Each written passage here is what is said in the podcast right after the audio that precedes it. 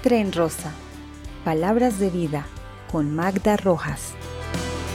Hola y bienvenido a nuestra serie de educación para la salud titulada Tren Rosa. Palabras con vida.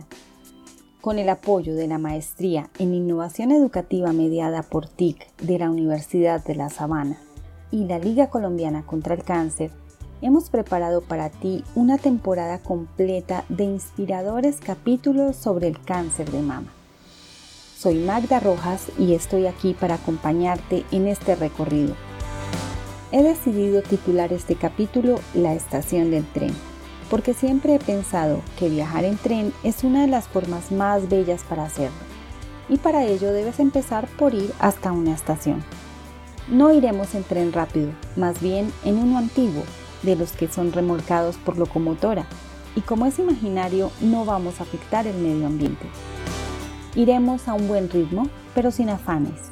No quiero que pierdas ningún detalle y aunque sientas miedo o ansiedad, espero que con cada trayecto y en cada paraje puedas ir encontrando los elementos que te permitan sentir confianza en la vida y confianza en ti. Recuerda que puedes bajarte cuando quieras pero también puedes invitar a quien consideres, porque este no es mi viaje, ni el tuyo. Este puede ser el viaje de todas las personas que quieran subir. No hay requisitos, no hay restricciones. Comenzaremos por conocer la historia de cuatro mujeres que tenían vidas comunes como la tuya, como la mía, y un día se dan cuenta que han llegado a la estación del tren. Bienvenido.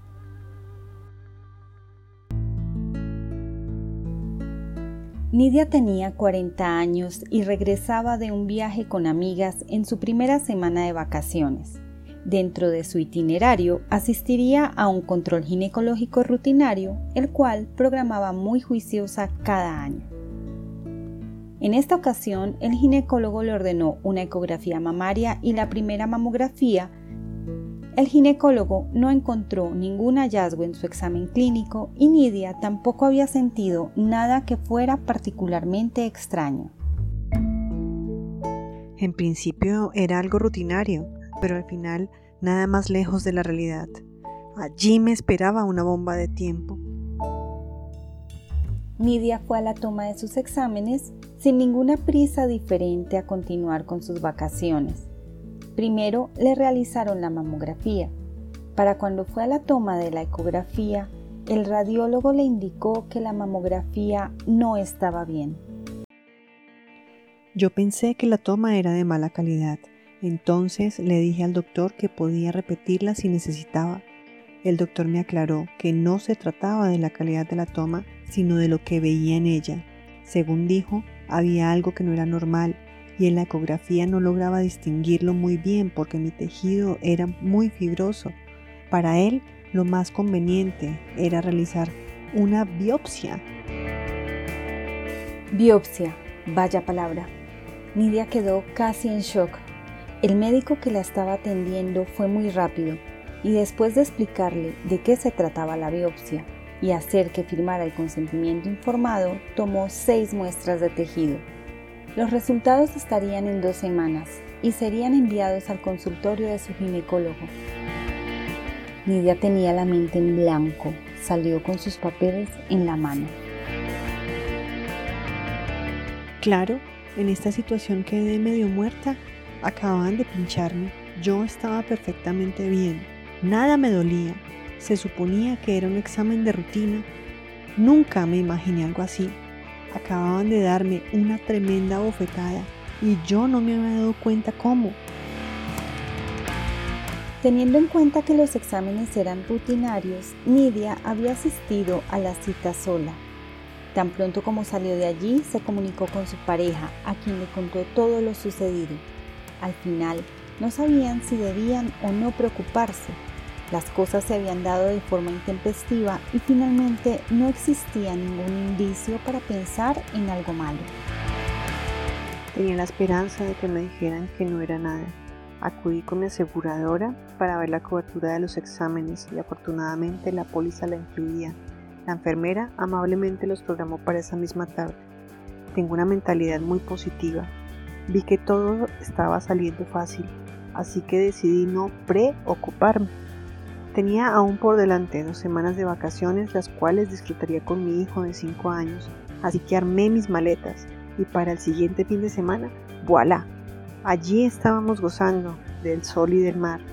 Pasó una semana y cuatro días durante los cuales disfruté al máximo los momentos con mi hijo y para ser sincera, durante ese tiempo no pensé más en el tema de la biopsia. Eran las 8 de la mañana del viernes. Nidia recibe la llamada de su ginecólogo. Sin mayor preámbulo y en tono apacible, él le informó que todas las muestras de la biopsia tenían afectación de las células con cáncer le indicó que a su concepto la conducta debía ser quirúrgica y que tenía la posibilidad de programar su cirugía para el martes siguiente.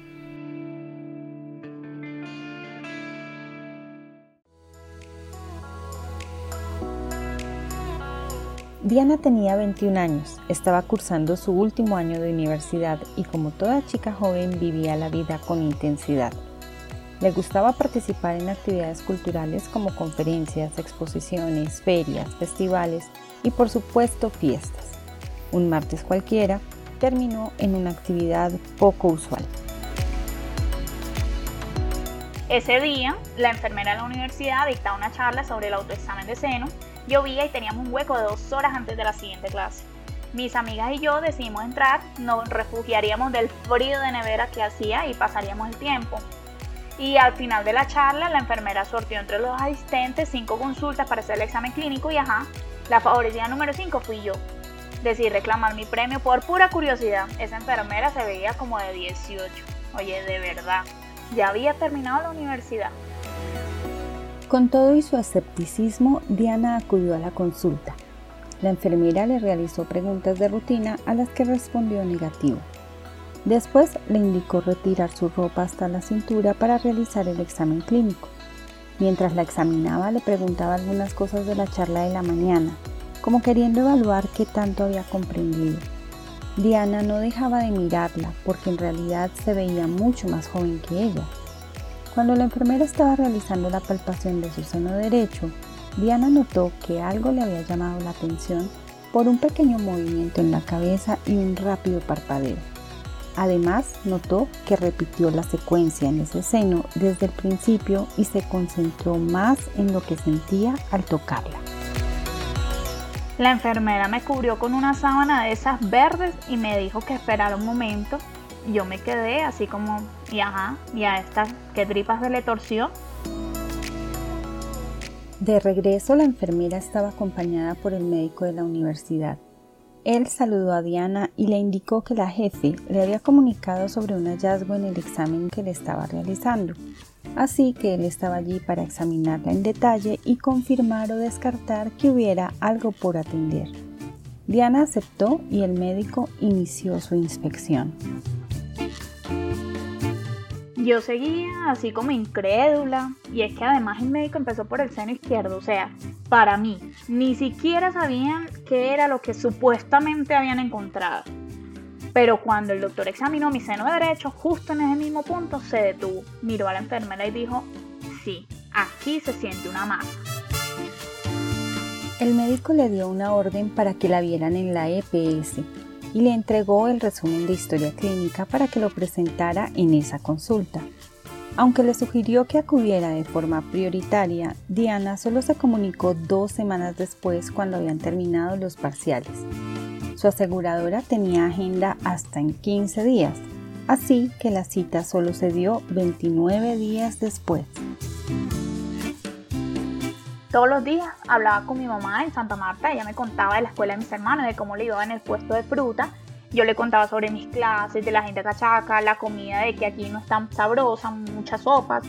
Como venía pensando en lo de la masa miceno, me acordé de la tía Úrsula y le pregunté a mamá qué había pasado con ella. La tía Úrsula había fallecido cuando Diana tenía 12 años. Los últimos días estuvo en casa de Diana.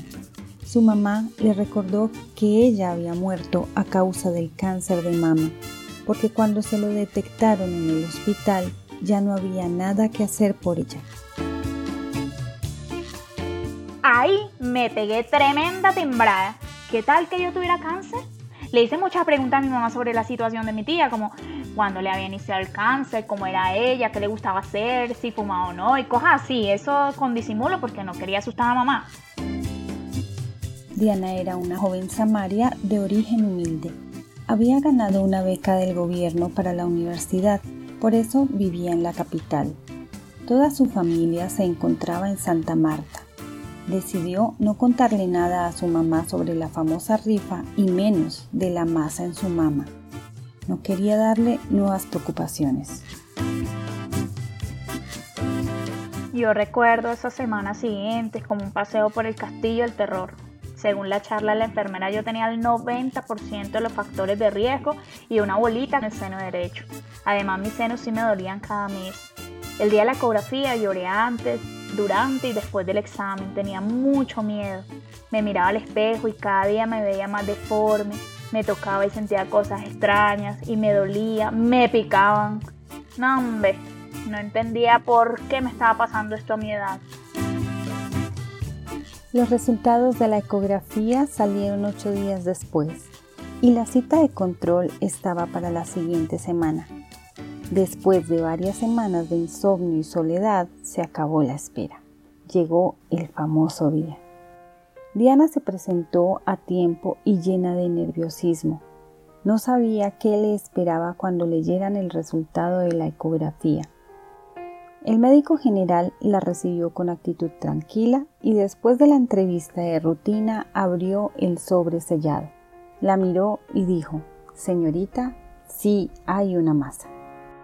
El doctor continuó explicándole el hallazgo para darle tranquilidad. Las masas en las mamas pueden ser condiciones benignas, no necesariamente son cáncer. Pero Diana recapituló mentalmente la historia de su tía y en su cabeza solamente circulaba una idea. Tengo cáncer de seno. Nidia y Diana dos mujeres en etapas distintas, con estilos de vida diferentes y desconocidas. Sin embargo, un día cualquiera se encuentran en este lugar, la estación del tren. La forma en la que llegaron aquí, sin planificarlo, sin programarlo, temerosas y algo adoloridas. La estación del tren no presenta itinerarios definidos, las mujeres que llegan aquí se enfrentan de cierto modo a la misma marejada de emociones. La duda es una constante. La terrible palabra cáncer con apellido muerte les rotula la frente. El mundo a su alrededor se detiene y se desvanece. Los sonidos del exterior se vuelven ligeros. Desaparece el ruido de la ciudad y de la gente. De forma inversa, los sonidos internos se agudizan el corazón late fuerte, se escucha como si estuviera dentro de sus oídos. Cada respiración se hace evidente desde la nariz hasta los alvéolos pulmonares y de regreso. Es como que las cosas de la vida reclamaran su puesto.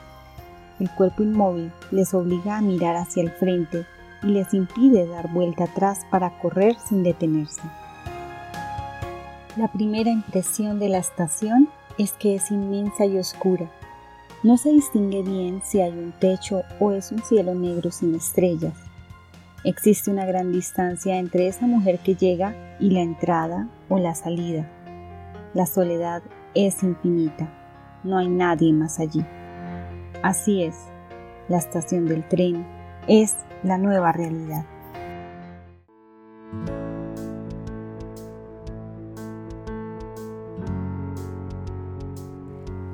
Espero que no quieras quedarte solamente con el abrebocas. No te pierdas la segunda parte de La estación del tren.